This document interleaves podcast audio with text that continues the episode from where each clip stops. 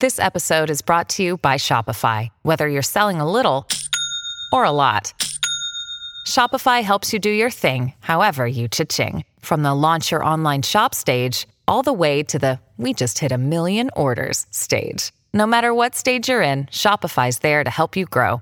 Sign up for a $1 per month trial period at shopify.com slash special offer, all lowercase. That's shopify.com slash special offer.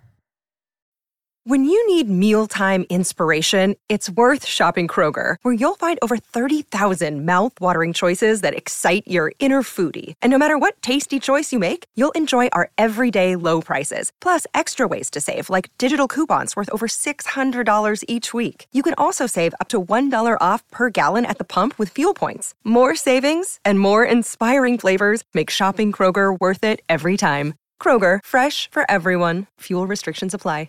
Welcome, everyone, back to the broadcast. I'm David Woods from Bruin Report Online, the UCLA site on the 24 7 Sports Network. It is December 1st, Friday, December 1st, year of our Lord 2023. And I am joined, as always, by Tracy Pearson. Tracy, how are you? Dave, that was such an inspiring intro. My God. I'm, Well, I'm you know. feeling I'm feeling something running through my body right now. Ooh, I don't know what it is. I, if I come up with the uh, description, I'll share it later. But yes, pure electricity. I'm sitting up straight in Yeah. my uh, yeah. You know what? Um, the movie uh, uh, Groundhog Day. Correct. Okay, so uh, when Bill When he drops the toaster in the t- bathtub? No? uh, close when Bill Murray starts leaning into it and really getting into it, and then he meets the guy in the morning again, and uh, who says, uh, "Gonna go see the groundhog?" And Yeah. goes, "It's going to be a great spring," and he inspires that guy, and he walks off. That's how I feel right now, Dave. Yeah. You're It's- you're Bill Murray. I'm the other guy. Yeah, I have I have enthused you. You Yeah. are enthused. I feel good. It's December 1st. Uh, the regular football season is over. Uh, when I say it like that, doesn't it sound very normal? It sounds like it was a very normal season. Nothing major happened. Nothing too interesting. Um, when last we spoke, Tracy, uh, we had we had taken the UCLA uh, Cal result as uh, more or less a foregone conclusion. Oh my God, that's right. We had not done. yes. Wow, yes, that seems like a long time ago. And then uh, UCLA face planted, and uh, the the the the droves, the masses, uh, yours truly, the planes. uh, uh, uh, uh, decided, okay, well, that's obviously, obviously, this is this is kaput. This is done. This is over. Whatever you know, thinking was going on before this. This come on. This this has got to be it. Au contraire, oh, uh, contraire. uh, Martin Jarmond, UCLA, uh, decided not to fire uh, Chip Kelly after going seven and five and losing thirty three to seven. Was that the final score? Thirty three to seven to Cal. I think so. Uh, they lost 33 to 7 to Cal. Uh, they beat a USC team that was somehow quitting even harder than they were, and they lost to ASU in Arizona. So they lost three of four to end the year. Two of those two at the time losing teams. Um, Martin Jarmond elected not to fire Chip Kelly, um, and you know that that word trickled out. We reported it from sourcing. Ben reported it from sourcing, but there was no public statement of any kind until today, when uh, the UCLA athletic director Martin Jarmond uh, gave an interview to Bill Plaschke um, of the LA Times. of the LA Times. Uh, and we were talking about Ben Bolch of the LA yes, Times. Ben I Benjamin mean, I know you're on first name and you guys are buds, but Benjamin a- Ezekiel Bolch. that is his middle name. Yes. Uh, but uh, uh, Martin Jarmond gave his uh, gave an interview to Bill Plaschke, who wrote what I would describe as an excoriating column, um, and it was uh, I, I think all uh, I think the classification would be harsh but fair. Um, and Jarmond's quotes generally. I would characterize them not necessarily as a vote of confidence, but as a vote for inertia. Uh, it was very. Um, we need continuity heading into the Big Ten. Uh, they graduate players really well. Um, a lot of good citizens. Uh, disappointing year. We recognize the need for changes. Uh, Chip recognizes the need for changes. Absolutely no specifics about what those changes are. And then uh, NIL, um, they recognize the need for more NIL opportunities for the athletes uh, between him and Chip. Uh, no, it was devoid of specifics. It was devoid of, um, I think, really reckoning with a fan base that is. Uh, it's not simply disappointment with a single year, but the level of disgust and vitriol, I think, has only only been matched at any point by uh, the two sequences during the Alford era, uh, 2016 and 2018, where again, uh, and the plane the, the plane banners flew. There were two, Uh, right, for Steve Alford too. Yeah, so 2016 there was a sequence, and then 2018, um, I think that was the uh, Final Fours, not First Fours, or whatever it was on the banners. Oh, right, too. Um, that was in 2018. So there was that, uh, and then this week, obviously, the plane banners flew again. Uh, on Tuesday, there was the um, "Read the Room" fire Chip Kelly. That was a reference to a Martin Jarmond Instagram comment in response to a fan who asked him to fire Chip Kelly after the USC game, and Jarmond, who was um, you know pumped up after that game, you know, walking the victory bell off the field uh, told that fan to read the room, uh, and then uh, and then so uh, some fans thrown that back in his face, and then uh, apparently there's another one going to fly today. There were a couple that apparently were uh, sent up by USC fans. Uh, Do we know that? We don't know that. Uh, That could have been. That could have been Chip you- Kelly's. That could have been Chip Kelly's family. Could have been, uh, but a USC fan claimed it on Twitter. Uh, Oh, he did. So, in any event, uh, it's been um, a uh, well, just a good time over here in Westwood. Is that the same guy, pilot? And he's having a good week. I uh, so He's probably saw- getting tired. He's on. I saw I'm done with this. I saw somebody flight tracking it on our message board, and that's crazy. It's coming from the same airfield, so I think it's the exact same company. Oh my gosh! It's they coming can't from make like a. Chino Airport. They can't make a banner fast. It's I like, what are you doing? Screen printing that thing? Um, and can they get a better, a little bit higher quality banner? You know, like a copper tone banner with some. I mean, it looks so plain.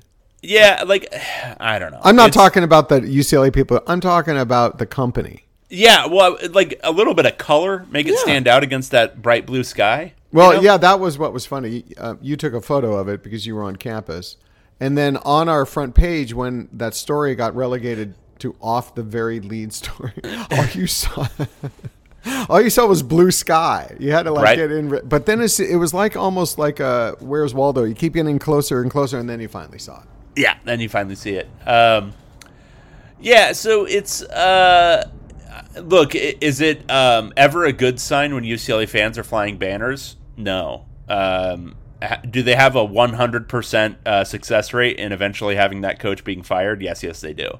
Yeah, let, let's talk. Let's let's let's talk a little bit about this plane flying banner issue. Um, there are there those people out there that are really believing that Dave and I are up there in a biplane with goggles, leather jackets, scarf flying behind us, flying these planes.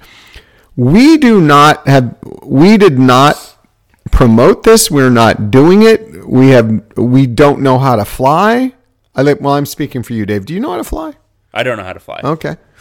Um, were the people who organized it on our forum? Yes. But just so everyone knows and that everyone comes up to speed, like with that thing called the internet, we're not, we're not, we are not responsible. Like we're not doing what people are doing on our forum. If something is written on our forum, you can't say Tracy and Dave wrote it. No. So, but just to make it clear, earlier this week, I said, "Hey, could you stop organizing this? It, there are people out there that are perceiving it that Dave and I are the ones actually doing this." So I had to make that distinction. I know there was an uproar, Tracy. We should be able to use this forum to do that. I get it, but I'm just I need a solid here because there are people who don't understand. They do not understand. Um, And There's then, a lot of things. There's a wait, lot of wait, things. I want to say one more thing. Tracy. I want to say one more thing. Um, people are arguing about whether those banners have been effective in in uh, making change. From my experience and knowing what happens within UCLA's athletic department, uh, and this is not promoting it, I'm just reporting facts from what I know. It very much impacts the athletic department and their decision making. At least that's been my history of watching those banners fly. Uh, yeah. Well, I mean, people people paying money to have something literally flown over the campus for an hour. Yeah, I would think that would have some sort of effect. Um, yeah, I mean, there's a lot of things that are hard to understand um, this week. Um, I, I, I so here we've made the case already about Chip Kelly, so I don't know that we need to hammer that point again. Um, except like it's I- I don't remember a time where UCLA kept a guy who was so clearly um, Uh, underwater.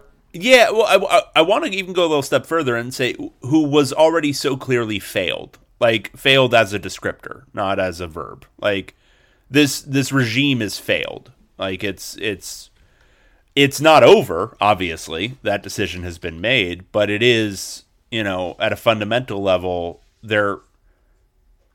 It's hard to see a path forward. Um, and the last time you could see this was really 2018 when they elected to keep Steve Alford after the 2018 season and then were forced to fire him by the end of December in uh, that season. You know what? Just to interject there, I think to me this is worse because as we as we have always discussed between a basketball and a football program, Yeah. to turn around a football program, it's like turning a around a, lot ship. longer. Uh, Steve Alford could have got incredibly lucky, you know, and, and got a number one point guard in the country the next year for whatever reason. They always want to be in Los Angeles. Uh, One or two players can turn around uh, the uh, success of a basketball team, college, in one year. Uh, that's why this is different. It, it is it it takes a lot to turn around a football program and it if we're talking about that ship turning around it's it's not turning around it is it is kind of just sitting there without an engine almost going under Yeah, it's the uh, what was that ship that got stuck in the Suez Canal? i don't know you always know these kind of things The Ever Given. It's the Ever Given. It's okay. stuck in the Suez Canal. It's obstructing the canal. and then Uh, you're, interestingly, you're ta- that yeah. that was in 2021, which was the same year UCLA probably should have changed coaches. And you're talking about you have never seen that where there's a coach that is in such disfavor that has been retained that has as daunting of a task of, of rebuilding a program. And he is rebuilding his own program. I wrote earlier this week that I've never seen a combination of the football program and the uh, administration in a worse state than it is now. Uh, Yep. It behind the scenes, and I, I can't get into details, but I, I can basically say what I've already written. I mean, the combination of dysfunction, uh, just extreme delusion, living in a bubble in the athletic department, uh, politics, uh, and absolutely self interest. Uh, right now is the worst. I, uh, those things always come into uh, whenever there's some kind of company making a decision. Those will always come in to be a factor. But I've never seen the athletic UCLA athletic department in terms of making a decision be so frozen in by all of those factors than it is right now. Well, and I want to. There's um, this is something I've been given a lot of thought to, um, which is the economics of the sport, like the economics of major college athletics, uh, demand a lack of complacency with mediocrity. Um, the, a healthy athletic department does one of two things with their football program. They either win at an extremely high clip or they blow out their coaches every 4 to 5 years. That's just and that's the bleak reality of it and it's what every major Power 5 program does. Um, and the reason you do that is very simple. Uh, that's how you juice donations. That's how you juice interest. That's how you juice fan engagement. That's how you juice all that stuff if you're not winning at a high enough clip to keep people engaged already. Uh, seven and five forever kills programs. Um, and arguing for continuity of mediocrity is just about I'm I'm having trouble. And what you're saying, is, just so you know, that was Martin Jarmond's main theme. Right. And arguing for that reflects a lack of, and this is where I don't know because I'm not in his head. But the the uh, the um, apparent reality of those statements, I'm going to take them at face value. I'm going to say those are genuine uh, opinions. It reflects a lack of understanding about the major economics of college athletics. Um, continuity of mediocrity is how you kill a program. It's not. It's not how you maintain. It's not how you build. Not in the modern era of college football. Um, not with how people engage donation wise. Not with how people engage with season ticket sales. It's just not how it works. Other programs yeah. figure this out. Dan Guerrero pseudo had a handle on this. Um, well, it's all it's not black and white. Every single decision maker has a certain um, a, a threshold of where they realize that. Dan Guerrero could go a little bit longer than most than the taste from of most people who were watching, but he came around to it begrudgingly. Um, so far with Jarmond, that hasn't happened. Yeah, and and Dan was good about getting his ducks in a row too, um, which is also an important factor. Um, yeah, I mean, this is uh, yeah, it, it's look. I mean, I think we're all taking um, uh, essentially 2024 is a given that it's going to be rough. Um, and there's a lot of reasons to expect that. Um, you know, there have been transfer reports this week, which we'll probably go over. There's going to be more next week um, when the portal opens on Monday for uh, all underclassmen. Um, but the roster is going to be in, I guess, from a comparative standpoint, it's hard to know what they're going to acquire in the portal. Like, we can't speculate too hard, but it's it's going to be in a it's going to be in a continuously worse shape I think than it was this year, and this year was I think in worse shape than it was last year.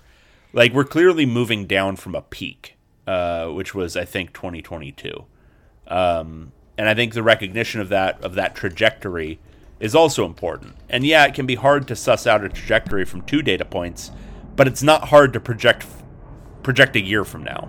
And a year from now, this roster certainly looks as if it's going to be in worse shape than it was this year.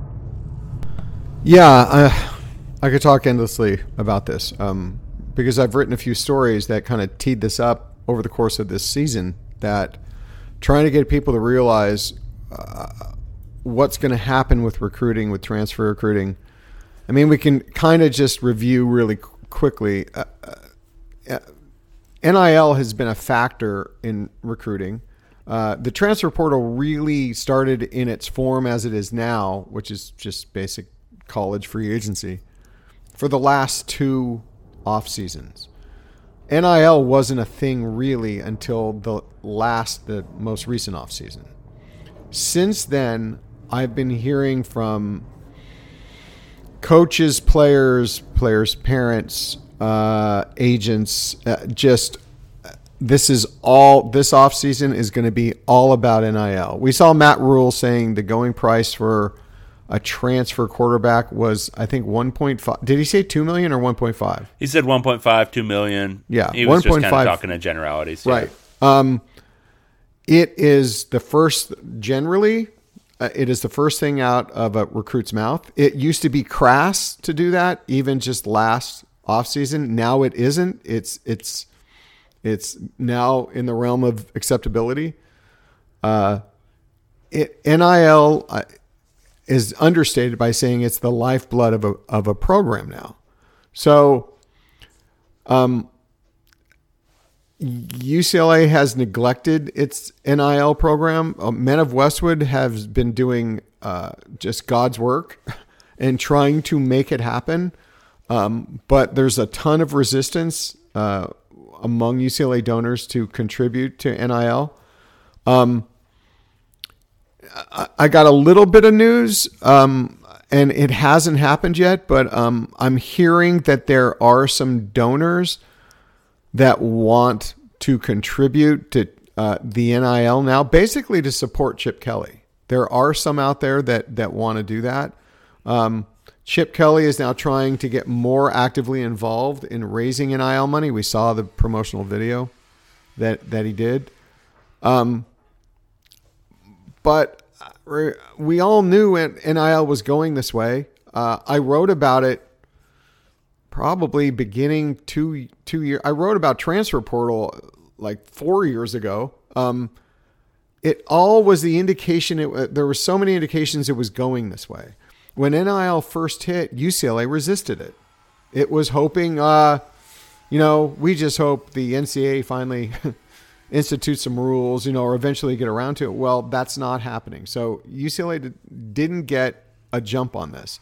Seriously, you gotta you gotta thank men of Westwood that those were donors that on their own volition decided to start that. This was not UCLA looking around for someone to start this. They did that on their own. So UCLA was in denial about this and uh, there are plenty of donors who are in denial about it, who don't want to give to it because they're they they just they don't want to come to the realization of what college football is about now. Like uh, there there might be donors out there that would have cheated before and given money under the table and now that it's above above board, they don't want to do it because the, it's it's the strange. I'm talking. Remember, I use the word dysfunction. This is one element of it. There is it is a weird era in college sports.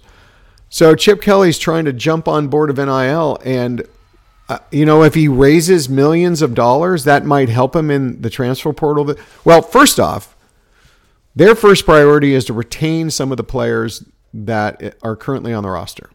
Yeah. Um, I wrote earlier that there's a weird byproduct of this that it hasn't done very well recruiting from the high school ranks. So there really aren't that many high schooler that any players on the roster that came from the high school that that are going to cost them a lot of money to retain, um, which is another weird kind of byproduct of all this. Um, so that's their first priority, but they're going to, you know, they'll try to get out there into the um, NIL market, the, the transfer portal market, I I fail to see. Um, I'm struggling to see how they'll really compete at a high level. The way I see this go, even if they get a lot some NIL money that I'm talking about, I still think they're going to end up going down the route of what Chip Kelly did before with high school recruiting, is the good kid, solid three star who isn't a standout and a standout real impact player and that's those are the the guys that he's won with, where he won nine games, are are the DTRs and the Zach Charbonnets. Those are the guys, the the guys that aren't just Ivy League guys. The real players, the NFL players, are the ones he needs. So this is the way I see this going. I, I I've thought a lot about it. I've tried to be as objective as I can, as always uh, there's a slight chance that it that it it changes and, and changes course, but I just don't see how it could happen. The baseball season is in full swing, which means you need to listen to Fantasy Baseball Today, part of the CBS Sports Podcast Network. Join Scott White, Chris Towers, and me, Frank Stampfl, every weekday as we recap every player from every game. We'll talk waiver wire ads, drops, players to trade for, prospects who could make an impact, and everything in between. Make sure to download and follow on Apple Podcasts, Spotify, the Odyssey app, and everywhere else podcasts are found. You can now relive the best moments of the UEFA Champions League 24 7. The UEFA Champions League channel is a new 24 hour streaming channel serving non stop goals, highlights, and full match replays from the world's most prestigious club competition. Reminisce on your favorite moments, legendary players, and brilliant goals with the UEFA Champions League channel streaming around the clock on Pluto TV and the CBS Sports app. So Let me. Uh, I, I want to uh, drill down into this a little bit because look, I thought I was Dave. Yeah. No, you were, and you did a great job. But I want to even drill a little bit further because there's some specifics about this year that I think everyone was able to identify with their own eyeballs. And we're only projecting a year from now, so it doesn't require calculus. This is very simple. Every year in the transfer portal, I've seen it projected that there's, you know, 25 to 30 Power 5 starter level offensive linemen who enter the portal. They are going to be the hottest commodity in the portal. They just are. It's the reality. A bunch of scrubby offensive linemen last year got big NIL deals because they're a hot commodity. UCLA's offensive line for next year, right now, is going to be a combination of, um, well, frankly, a tackle room where they need two starter level tackles because they don't have any.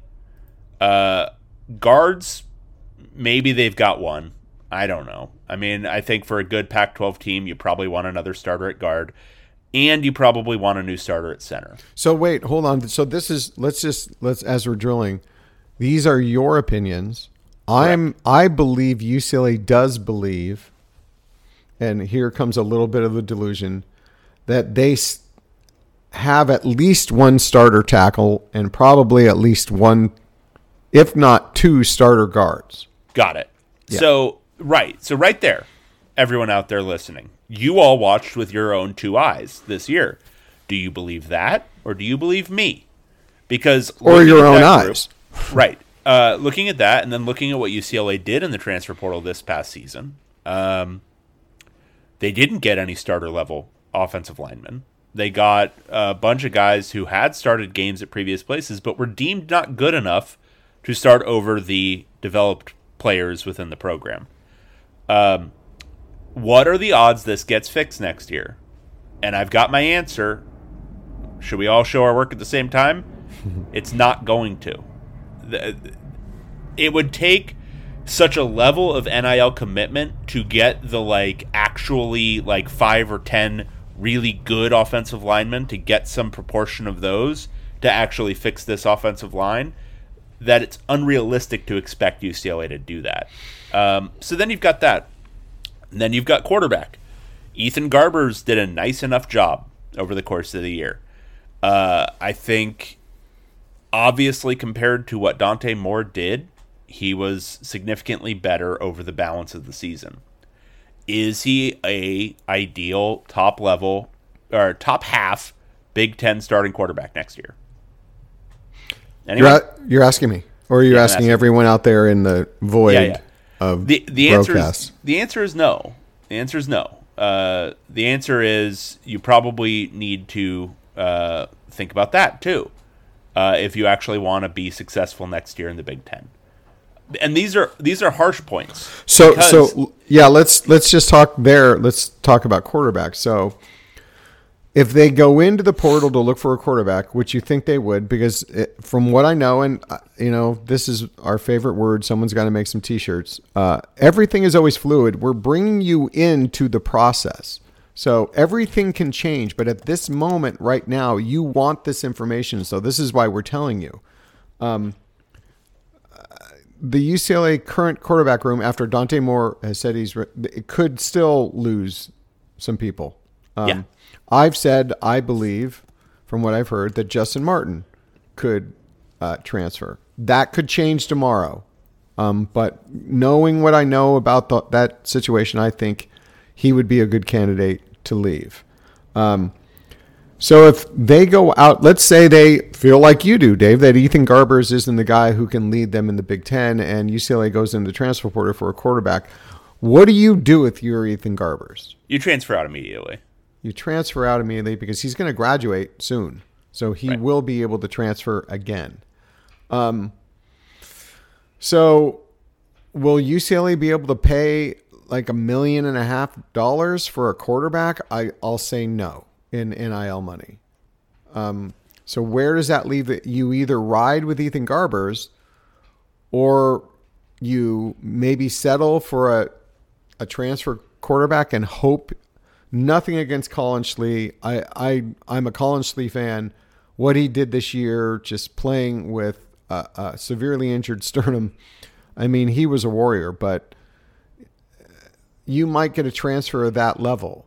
So, or I mean, you might convince yourself the transfer you get is better, but this is where the situation is at quarterback.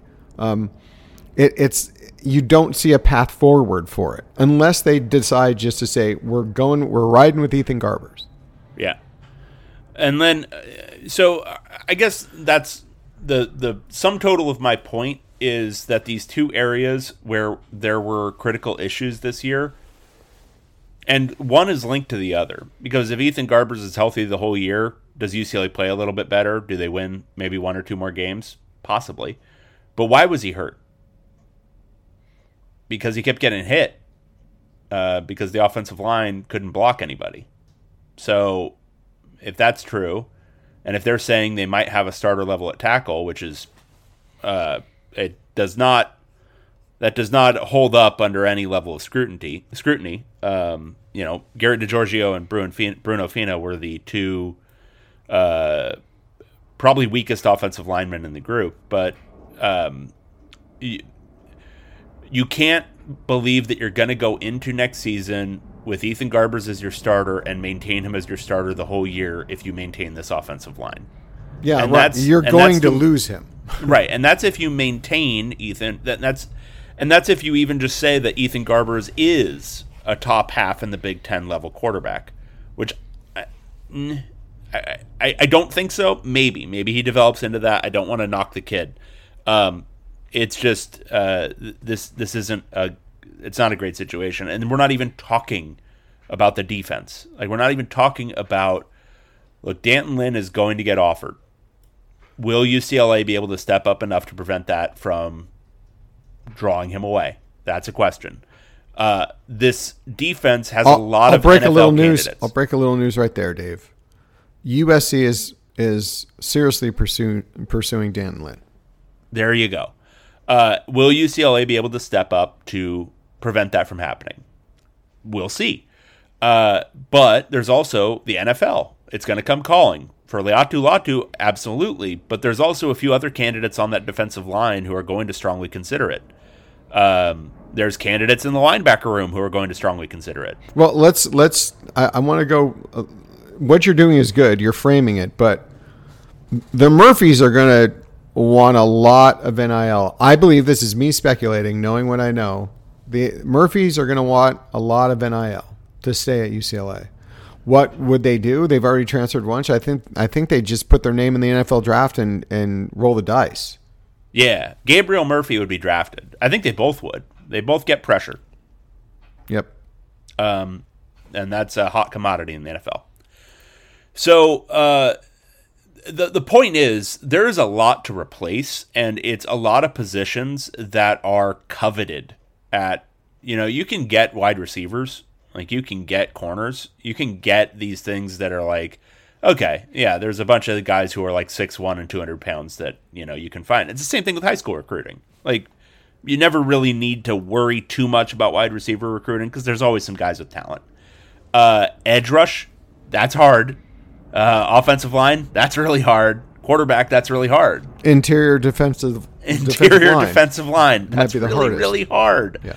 And they're going to have to replace a lot of those guys. I mean, uh, and I'm not going to go super specific because some guys might make the decision to stay, some guys might make the decision to leave, but they're going to if if the odds play out the right way, uh, the way you would expect them to, there's going to be some real bodies to replace in that front seven on defense, and there's going to be some real bodies uh, to upgrade on the offensive line, and th- that's a lot of cash. It's a lot of nil.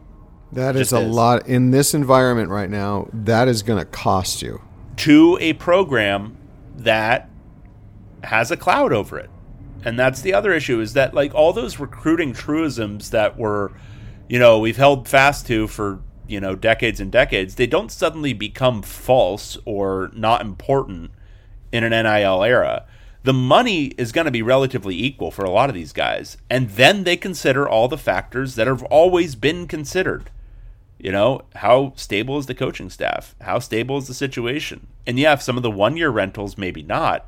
But any guy who's thinking about two or three years, they got to think about, well, you know, is that is that staff going to be there when I'm, you know, there in two years? Well, that and, and that's the first step. If you when the transfer portal opens up and you're a defensive lineman, and you look at UCLA's defense, you're going, wow, okay, uh, either interior. I, I, this was a showcase for both edges and interior defensive linemen this year.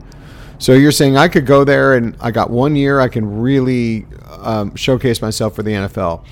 Kind of key though that D'Anton Lynn is the defensive coordinator. Yeah. So you're going to wait that out to see if that happens, if UCLA retains him right there. Yeah. Yeah. So uh, we could go on and on, and it sounds it sounds. I know. Hey, first I want to thank all the bros, is we're trying to give you insight into how all of this works, and a lot of times, especially right now, it's not necessarily uplifting.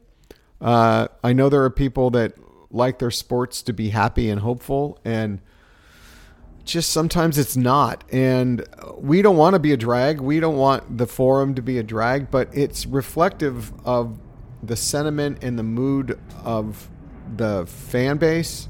Um, we can't neglect reporting just because it's not sunshine and puppy dogs. Um, we try. to be honest, we're not we're we're not even giving it to you completely straight because we just don't want to overload your brains on it. Um, we want to make it a little bit of a pleasant experience to come to the site. Um, given that, I did write, and here's a little bit of hope. Uh, Gene Block, the chancellor, leaves UCLA in June. UCLA will be replacing him. Uh, I've said a few times. That is the biggest potential development, biggest event in our UCLA fandom lifetimes. Um, and it, it doesn't have to be a, uh, that a chancellor, like I wrote this morning, he doesn't have to go into his UC Regent interview wearing a UCLA football jersey, you know, with pom poms. But as long as there is a chance that the new chancellor recognizes what a good UCLA football program does for branding for the university. How that is probably the number one public facing um, entity of of the university. Uh, that it is a marketing and branding gold mine. Uh, UCLA is the most applied to school in the nation. It just was the most, pretty much the most, I th- can't remember the exact term, but most popular university on Instagram. You've this is a branding gold mine, and as a university, uh, football is just so underutilized in that way. Um, we saw it with Pete Carroll when Pete Carroll started winning at USC USC uh, started receiving more applications. Its uh, academic reputation and ranking went up. Um, I I have talked to some SC people, and within SC, they they wouldn't admit it necessarily ever publicly, but they did attribute some of that to Pete Carroll's run at with the football program at USC. You would hope that the chancellor, while he's not a big UCLA football fan or just a football fan, would recognize what UCLA football can do for the university as a calling card. That's all I'm saying. I would have to think there's a chance at that. yeah, I mean that's the hope for sure, and um, uh, certainly with the hiring committee, um, the hope would be uh, that they recognize that and pursue that. And I think, you know, people aren't stupid. Um, you know, all evidence to the contrary. Uh, and so I, I would think uh, pe- people will recognize that. And I think that's uh, that's a valid hope for people to have going into this hiring process. Um, all right, that's that's all I really want to say about this right now. I, I mean, I, have given my personal opinion on it. You've given your personal opinion on it. This is um, again a, a pretty bleak moment. Uh, I think for UCLA football fans, for UCLA athletics fans generally, I would say, um, and uh, I think it uh, reflects a lack of understanding of where the fan base is, uh, and also like the economic realities of college football, as I said. So. So then you say, Dave, let's turn to something a little bit more pleasant in the basketball program. and it's funny uh, that was a you know that was a legitimate you know feeling to have because they came out of the Maui Invitational and they I I liked the way they looked. That was very um, encouraging that they played two of the very good teams in the country and they could have beaten both of them while they they didn't necessarily even play that well. But UC Riverside last night, like I wrote, that started that performance started to generate a little bit more concern. That was um, a very, very poor showing uh, from UCLA. So there were some mitigating circumstances. Mick Cronin was not there; he was out sick. Darren Savino was coaching the team, um, and you know, uh, it's uh, assistant coach having to step into the duty of doing all the like roles and responsibilities, rotations, all that kind of stuff. And it was a mixed bag from that perspective. Um, so on floor stuff, um, obvious issue. Uh, Adem Bona, um, after I don't know, started the year maybe not having as many foul issues. Uh, fouled out in 13 minutes. Um, completely out of control, and it was kind of similar to how he played in Maui, or not Maui, in Oahu, um, with just uh, silly fouls, like stuff that you you often don't see it from freshmen even. Um, like reaching out and uh, fouling a guy who was going out to defend a three point shot because he didn't set his screen in time. Um, like just obvious stuff that anybody will call, and he was doing it constantly. The two over the back calls. The the second the the last one especially was just you you are Just you are so far from out of position, and that guy is in perfect position. So you can't do that one. So the sometimes first- when you're out of position and two guys are fighting for it, you can go for it. Or if you don't have a foul, Right, to and, do and that- the, f- the first part of that, Dave, is he was out of he didn't get he didn't get position. yeah, Yeah. Yeah. So uh, it's it's strange with Adem Bona this year. I know you have a theory, but he is he is not playing well. Can I throw my theory out there? Yeah, This let me just really say important. though, he's wound up. He's he's just sped up on both ends of the floor, uh, to where he's just making really silly mistakes in on on every facet of the game.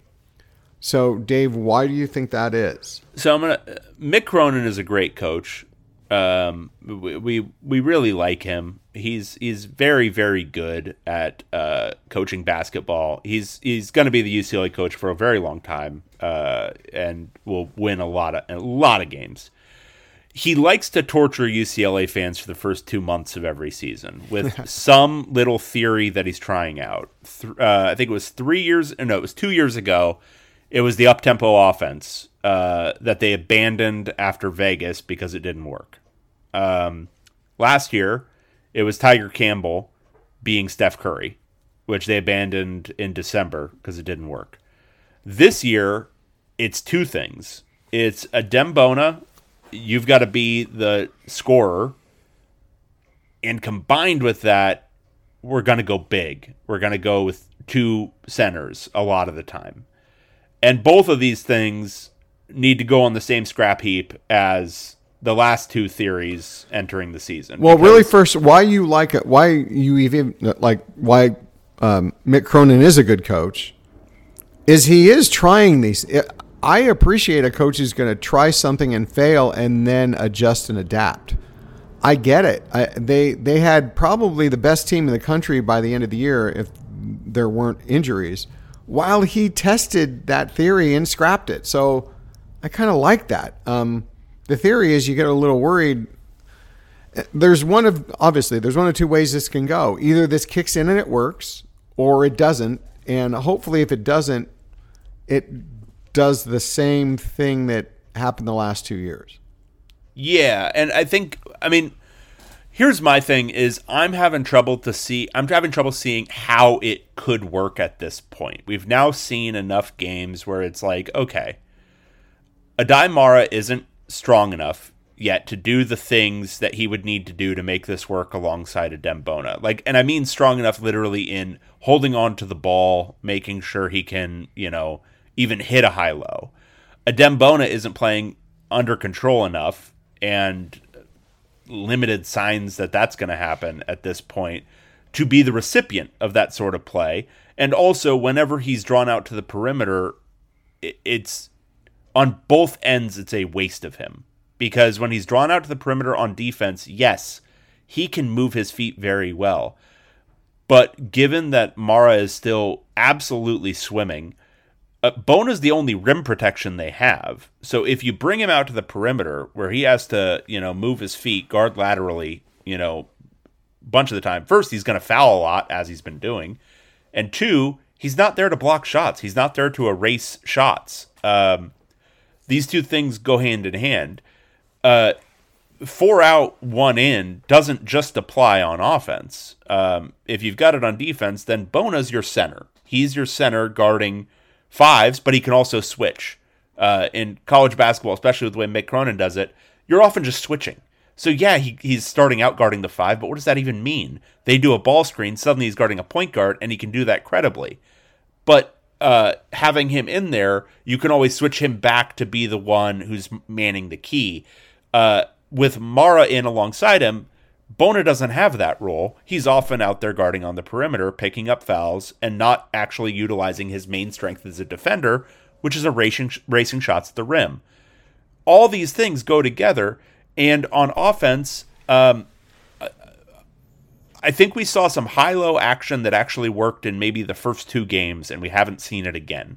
Uh, they they haven't really been able to hit that, and if you can't do that, and you also don't rebound at a high rate, um, you're not getting any value from the big big lineup and you're getting all all of the negatives and then some yeah there's so many there's so many things to analyze here and it's really interesting too because um, it makes sense on paper but the way it's working when when you when you have two bigs uh, they're primarily bringing uh, one of the bigs eh, this is on offense out to the high post um, sets a ball screen from that uh, from that point right there, it, it, uh, let's even back it up. He comes out to the high post, catches the ball, looking to pass into the low post. There are so many bodies in there because every not only are the, the two defenders for the two bigs, are people collapsing down. That I, except for the first five minutes of the first game where I said, "Wow, this is brilliant," um, it hasn't worked. So then the other option is that he comes out for the ball screen. Now there's a couple of things you do coming off a ball screen. It gives the guard a chance to make a couple of decisions. Either come around the ball screen, he's got an open outside shot, he can hit that, or he's got a lane to the basket. Um, what it also does, it allows the post to rotate back, and you can throw him an alley oop, or he's got defenders moving, so it's easy to get position in the post. This has not worked because the other post is on the other block and it's drawn so many people into that area. There's no room to work. Um, so it's it's not working. So what happens is there's a lot of ball movement handoff at around the top of the key, and the post players are not touching the ball in the post, which is what the objective of this all should be. We we saw the alley oop to from Andrews to uh, Mara last night, and I think that was the first alley oop of the season. And it was pure pick and roll, like pure it's, it's basic stuff that you can do four out one in. Exactly. Like it's so nothing. There has been no benefit yet to this. Um, I I believe they're going to keep trying this, um, and and then on the other side is is the defense. I'll, I'll tell you this. I thought I think Aday Mara is getting this is the most promising, regardless of uh, one in, four out, or two bigs. Mara's getting much better overall as a defender. He can move his feet better. Well, maybe he can move his body because he's so long better than I would have anticipated. they sw- he switched some and off it. He stayed in front of his guy, but then with the switch, there were problems of of matching up and rotating. I get all that, but what I'm finding encouraging about him, he might be able to switch some, like you said, switch for a couple of uh, what ten seconds, and then they'll switch back. In that initial switch, he's not going to be a liability on on some perimeter players. Yeah, I find that as a positive right now, but it would be a better positive if it's a one in and four out. It, it, it, it's to an extent, and I think the thing with Mara is he cannot be your end game guy in a close game because he does give up a lot defensively. I mean, at, Yeah. at the end of that game last night, I think everyone was begging for them to go small for the last three minutes, and it took until the last 40 seconds before they finally did.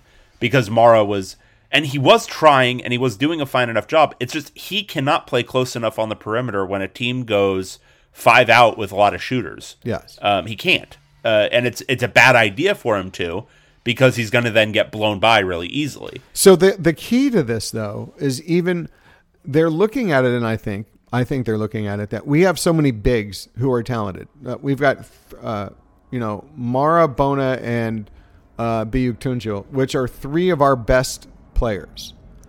We have to play two bigs to have them on the court at the same time. But the thing is, you don't because Buyuktuncel is, I think, has shown in a one in four out, he'll be able to switch a- and play decent enough defense. Um, and it was a shame last night because he, he had two consecutive possessions where And got hurt. and then got hurt. Um, that was the biggest development for me watching that game. That because I think, as I'm saying right now, I think he's the key to all of this working. Because when they, even when, so there's a one in four out. Buyuktuncel is one of the four out, but they've run the two posts with him, and he executes and operates better within that, almost like it's a one in and four out. Um, Well, because he can, he's flexible. Like flexible, he can't, yeah. he can, he can do some things out of the high post that aren't just stand there with the ball over his head waiting for something to happen. Right. Um, so there's uh, there's that. Um, I still think. I mean, the ideal thing is he plays some minutes at the four, and then they go small, and that's just 100. percent That's what they do. Yep. Um, and Buyuktuncel is actually, I mean, really in my ideal world, he gets healthy, and then he's playing backup five too. But um, this, uh, I guess, like the the whole um, idea of this offense and the whole idea of this team relies upon the idea that these guys are your best players and not just your best prospects. Um, and I think that distinction, especially with a guy like Mara, um, and, and a lot of like so last night was UC Riverside, which I think that that that needs to be baked into any evaluation of how these guys looked. But but um, but but but let me. Yeah, that's true. UC Riverside, but among the teams we've seen, and yeah, UCLA's defense wasn't very good at at. I mean, they were scrambling. They, they, but UC Riverside really did well with its perimeter outside game. It it moved the ball well. Its kick, uh, its driving kick game, its second pass out of the driving kick, its spacing. It was really good. Yeah, It, it truly was. They did a nice job, yeah. but I, I, this wasn't. My point is, this wasn't a team with like uh, a lot of size. So the advantages that you saw from like Mara offensively, from what Bona was able to do, they're not going to be able to score through triple teams the way they were in this game, um, which is what Bona did like twice uh, because they were too small to handle him. Um, and then the other point that I think this all relies upon, um, and I, I think it's this is maybe the fundamental problem with it. We've now seen a bunch of teams so far uh, do some five out stuff to UCLA. And I think maybe this was underestimated how many teams are capable of going five out credibly against this lineup. Uh, because I think a lot of teams, they don't want to be a five out team. But when they see UCLA line up with two bigs, they're like, okay, we've got five guys who Well- can well, handle the and- ball and shoot threes. And why is because even with the two bigs, UCLA is not a good rebounding team. No, they So don't. you're not the losing that much on the boards if you go five out. Yeah, um, and that's just I think there's just so many fundamental issues, and some of this was, uh, you know, stuff that was predictable, but some of it was, you know, they uh, other teams are adapting to what UCLA is trying to do. Like I don't know if UC Riverside is typically going five out, but they did it a lot in this game. Well, uh, and then let's another key. I've already said Buyuktuncel is is a is a key to this. Getting Bona back and settled down is going to be important. And I, I think you've got to run the one in, four out specifically for him. Well, and this is the other piece is that he also needs to have pressure taken off of him because he's not your number one option. Yeah. He's not a good team's number one option at this point. Yeah. And and the thing is you got some last night another positive was uh, the backcourt. I'd been advocating for a while that in in their half court offense, Dylan Andrews is is developing not only as just one of their best shooters, he might be their best shooter right now. Um, he needs to be able to get some looks shooting the ball. Wow, I, am I'm, I'm offended by this Will McClendon erasure. uh, yeah, well, when we're talking about how much volume you shoot and and the uh, percentage of it going in, uh, let's give Will McClendon a little a little bit more time. Will McClendon is a set shot three point. Has he made a mid range? I don't no, think so. No, Dylan no. Andrews' mid range game is probably the one of the best offensive weapons UCLA has. What I'm saying between him and Mack, Sebastian Mack, as we said before, needs to learn just not to put his head down and bully his way to the basket every every time. He needs to be able to look for kickouts, and he and and look up and maybe there's as the defense is being drawn to him, he could he could hand it off and dump it off. He did that a couple of times last night. Yeah. So I like the way that's going.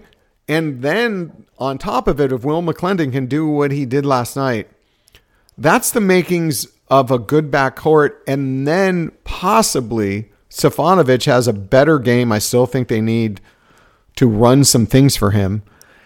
If you put a one in, four out, and it's Bona and it's it's last year's offense, right? You yeah. put Bona down in the post, and you've got those guys all able to potentially score and then Bona becomes the third or fourth option. And then Aday-Mara comes in. He's in the post alone. He's he's got more room. He's the third or fourth. I, I'd probably go in more often to Mara when he's in the game and on and on the block. And then Biuk does can do so many things within all the flexibility of his offensive game. And he's there because he can actually move his feet on defense. So it's there, I think. It's going to be very interesting to see, like you said, whether they continue with the too big. Yeah, because I think there's a there's a good solid team here, um, but it, it, needs to be carved out, um, and uh, they there's a they need to develop the way they're going to be playing in March, um, and and right now I, I, guess that's my thing is, and I'm not a basketball coach. I don't get paid millions of dollars for this, so take it all with a grain of salt. I just don't see this being what they're going to do in March. So why bother doing it right now? Like it, it's okay for Mara's development. You want to play him some minutes. Okay, I get it. Um, but but right on that point, you saw him. He was he was fatigued. He's not yeah. going to play more than 24, 25 minutes.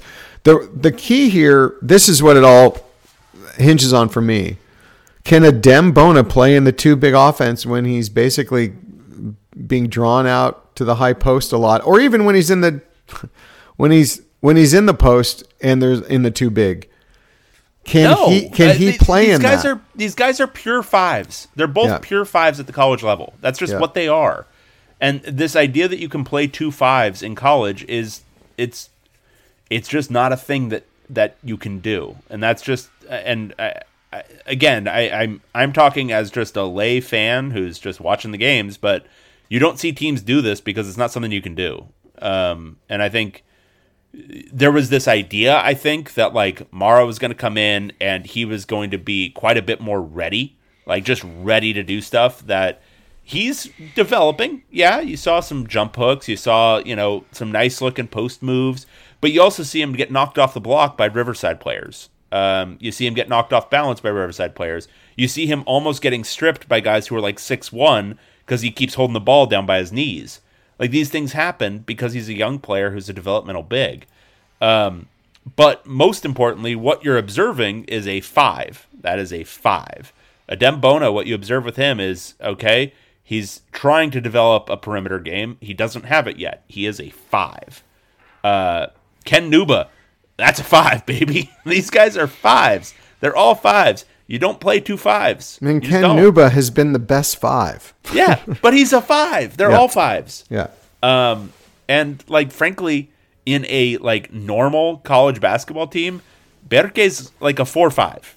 Like that's that's not that's not a three four. That's a four five at Yep. college basketball levels. So I, I think as soon as everyone gets on board with that idea and getting back to doing mostly four out one in, that's when the real development of roles and responsibilities can really really begin. And then and then that's when the defense gets a lot better too. Yeah, because then you can play, um, you can play up in the way that normal teams do, which is playing a lot of six, six, six, seven guys at the four. That's your Fibleuil. That's Stefanovic. You can play them at the four, which is you know who they defend at the college level because most teams are four out, one in. It also simplifies the rotations on it when you're defending a perimeter team. Yeah, It doesn't make it so tough because when you have two bigs in your in your mind they're processing who can close out there, who can rotate there, but it makes it it just simplifies it one more step when it's a one out and four you're playing with one big and four basic guard wings uh, and you're defending with that. Makes it a lot easier. yeah. So We'll see. Anyway. This is going to be very interesting. I mean, like I said, either Mick Cronin makes this work and we're going to be blown away, or he'll go back to the one four. yeah, he's not. Uh, If he keeps the- doing this and it's not working, I I doubt that he will keep doing it, and it doesn't work throughout the season, and he'll keep doing it. I'd be absolutely stunned beyond measure. He's a he's as I said at the top before we began um, nitpicking and kvetching. Uh, he's a very good coach. He's won uh, a ton of games at UCLA. He's going to win a ton more games at UCLA. This isn't going to continue past a point if it's not working. But what that point is may make December a little frustrating for some of you. And this is what we all what we kept saying preseason. What happened? Yep. There's gonna be there's gonna be growing pains, and that's not just for the players. It's also Mick Cronin dealt eight new players. How do they all fit together? How do they all work together? How does this all play? How do the puzzle pieces fit? It'll take him time to figure it out too. So, Dave, you just you also said something that went by really fast, but I- I think you should be the nitpicker and I'll be the kvetcher. Okay. Yeah, I like kvetching. I like that. So, Who doesn't? Yeah, Dave Nitpicker Woods, Tracy Kvetcher Pearson. Oh, that's got a ring to it. That's got a nice sound to it. Thank you. It's got a good beat you can dance to. Um, all right. Well, um, I feel vented. I feel kvetched. Yeah, I feel. Uh, I feel a little better. I hope everyone else did too. Yeah, I mean, this was like a, a little bit of a two minute hate at the beginning, but uh, we we rallied for some good basketball talk. Yes. All right. Uh, well, for Tracy Pearson, I'm David Woods on this beautiful Friday, December first. Hope you're all doing splendidly out there, and we'll talk to you again next time. See y'all.